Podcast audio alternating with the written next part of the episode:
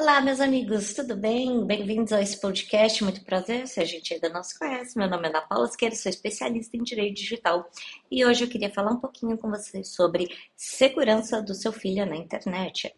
Então, do jeito que nós já conversamos presencialmente e virtualmente várias vezes, você deixaria o seu filho sozinho ali na rua, falando com qualquer pessoa que passa, com qualquer estranho? Enfim, a partir do momento que você larga um celular na mão do seu filho e não coloca nenhuma forma de proteção, não faz um acompanhamento, é basicamente que deixar ele sozinho na rua. Na verdade, é bem pior, tá? Então, quando se diz que a internet, como se fosse a rua, é muito pior, porque na rua você ainda tá vendo a carinha das pessoas. Na internet você não tá vendo a carinha de ninguém. E ainda, obviamente, tem pessoas que fazem aí é, perfis fakes e justamente para ludibriar as crianças, os adolescentes e os próprios pais. Então, dia 7 de abril, Dia Nacional do Combate ao Bullying, vai ter um curso baratíssimo, R$ reais para você proteger o seu filho, o seu aluno, não só aquela proteção de bullying e cyberbullying. A gente está falando de uma proteção bem guarda-chuva, tá? Uma proteção contra crimes digitais, uma proteção para é, principalmente proteger esses dados digitais, porque muito desses crimes digitais, muitos casos de cyberbullying acontecem em virtude do que? Do vazamento de dados. Então, meus amigos, vamos lá. Quando né, nós tivemos aí a Constituição Federal nos anos 80, e aí veio aquele é, artigo maravilhoso do 229 falando sobre a proteção, o dever parental de fiscalização dos pais. E, obviamente, isso também está acompanhado pelo Código Civil. Mas, em 88, o legislador constituinte não imaginava que nós teríamos é, WhatsApp, redes sociais, enfim, era alguma coisa muito distante, né? Se você falasse nos anos 80 que você estava pegando um telefone e mandando uma mensagem, um contrato, né? Iam perguntar até se era um fax, que acho que era o começo do fax. Gente do céu. Ok, vou fazer uma minha culpa porque acho que eu sou uma das poucas pessoas que tem fax em casa. É, coisas do meu marido. Enfim. Tirando eu que tenho fax em casa, e sou menor de 120 anos, vamos lá. A evolução de internet, de celular, trouxe o quê? Trouxe várias leis aí para proteção das crianças e dos adolescentes. Aí nós tivemos aí nos anos 90 Estatuto da Criança e do Adolescente, tivemos aí Código de Defesa do Consumidor. Todo mundo achou que não ia pegar, mas pegou, né, gente? E tá aí até hoje. E hoje também nós temos aí a proteção dos dados das crianças e dos adolescentes colocado como direito fundamental, tá certo?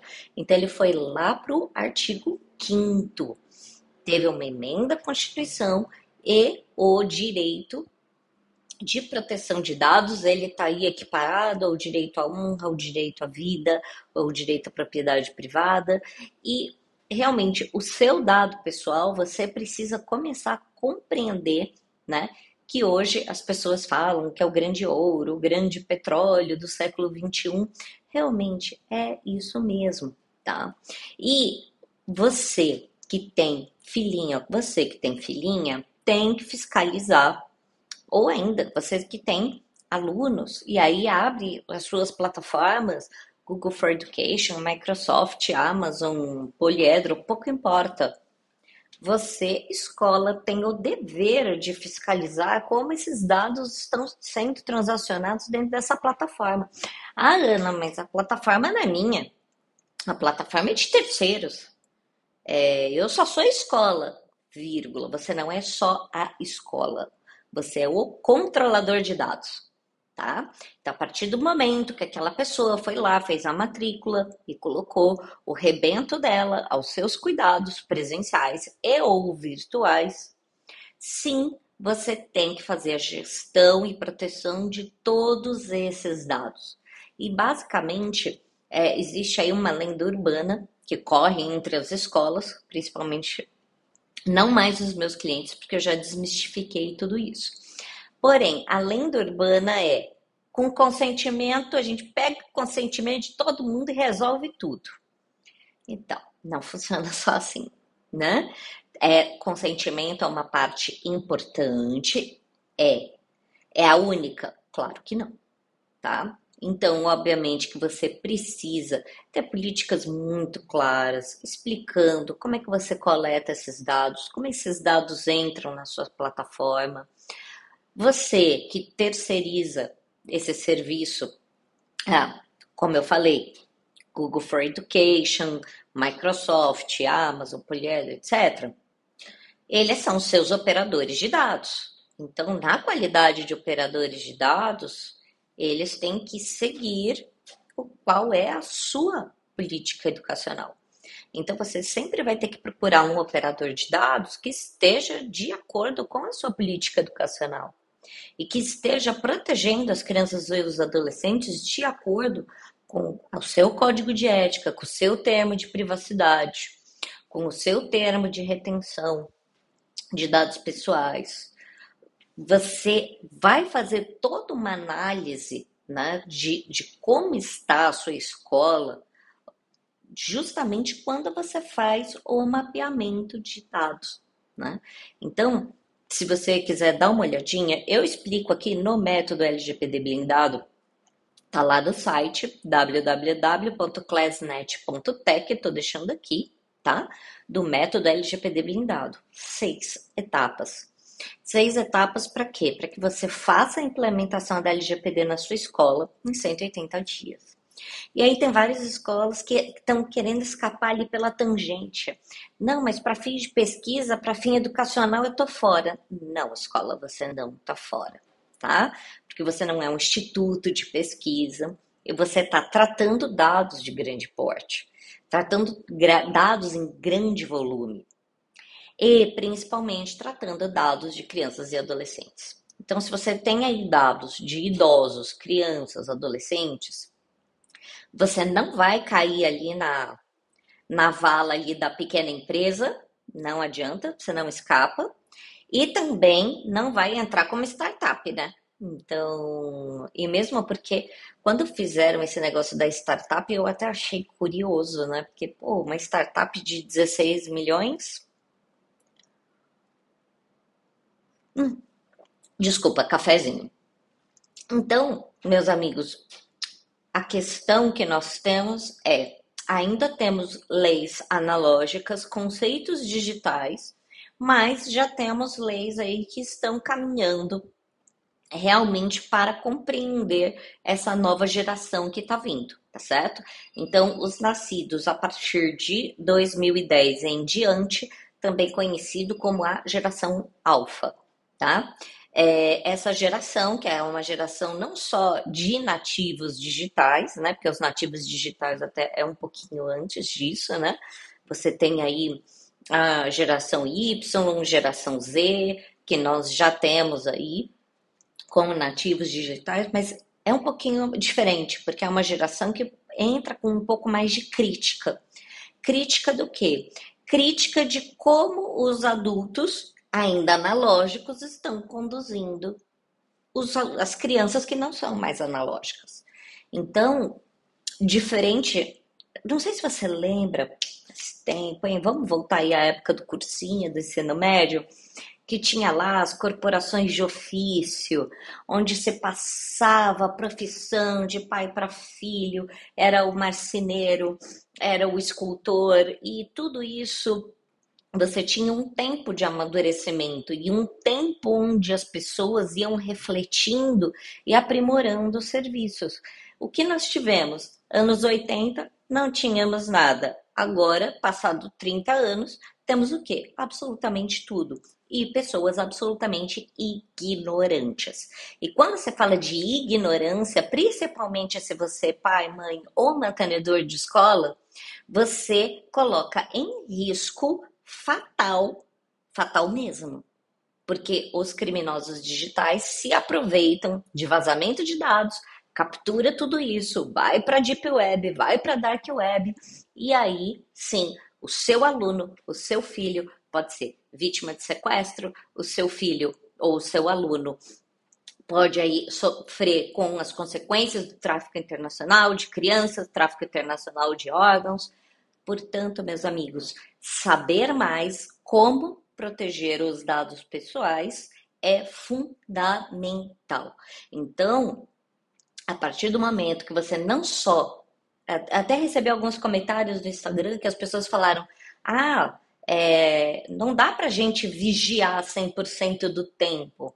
É melhor a gente falar e ok, e jogar para o céu. Eu falei, então, querido, mas como diz a minha mãe, para filho a gente fala até morrer e repete a mesma coisa e um milhão de vezes. E, e é chato, claro que às vezes eu sou mãe também, eu me canso de repetir a mesma coisa, mas eu já sabia, estava no pacote, tá? Se eu não queria ter trabalho, era eu, eu não devia ter tido um filho, eu devia ter comprado um peixe. Enfim, filho dá trabalho e você vai ter que repetir a mesma coisa um milhão de vezes, tá certo? Põe o casaco, leva o guarda-chuva, isso era o povo dos anos 80. Agora é não fale com estranhos. Não é estranha na rua, gente. Acabou esse negócio do homem do saco. Isso é tão anos 80, 90, né? Não é, olha, até a calça bag voltou. Mas o homem do saco, gente, agora ele tá aqui, tá nesse celular, tá aí para justamente o quê? Furtar os dados pessoais, entrar na sua conta, roubar os seus dados bancários, enfim, te trazer prejuízos financeiros, emocionais, para dados de saúde se vazam de crianças e adolescentes, isso é causa de cyberbullying. Portanto, atenção, tá certo? E o Código Civil ele é muito claro. O pai e a mãe vai ser responsável pelo filho enquanto estiver sobre a guarda dele, ok? Ou seja, se a criança está na escola, a responsabilidade civil é da escola, porque não é recomendável que o pai e a mãe estejam dentro da escola com o filho. Então, quando o pai e a mãe estão com a guarda da criança, sim, é responsabilidade dele. Ah, Ana, mas e aí na aula virtual? Liberou para um, liberou para outro, né? É, liberou é, para assistir em casa, onde estava ali sob a guarda dos pais, e, e a escola liberou toda a plataforma digital dela. Querido, olha lá que beleza, responsabilidade solidária, tá? Por quê? Porque deriva da lei. Então, a, essa solidariedade acontece porque se você lê a política e, e, o termo de uso do Google, você vai ver que é o, ele se equipara a um high school. Ou seja, é uma escola. Então, queridos, sim, você que disponibilizou uma plataforma virtual tem que ter todo o cuidado e toda a diligência para saber o que, que acontece na plataforma virtual. Tudo bem? Então, é para isso que você precisa de políticas fortes, é por isso que você, pai e você, mãe, precisa exigir isso da escola. A partir do momento que a escola não tem uma postura firme em relação a dados pessoais, ela não tem uma postura firme em relação à cidadania, principalmente aos direitos das crianças e dos adolescentes, que são os mais vulneráveis. Tá certo? Então, muito obrigada por estar aqui comigo nesse podcast. Não se esquece, visita lá o nosso, o nosso site www.classnet.tech. Vai lá no Insta também. Ficou com dúvida? Deixa pergunta lá no Insta, Ana Paula LGPD ou Ana Paula Virtual, né? Então, vai para um lado, vai para o outro, não tem problema. Manda pergunta, manda direct, que a gente está aí e responde. Muitíssimo obrigada, um grande beijo, uma excelente semana para vocês. Tchau!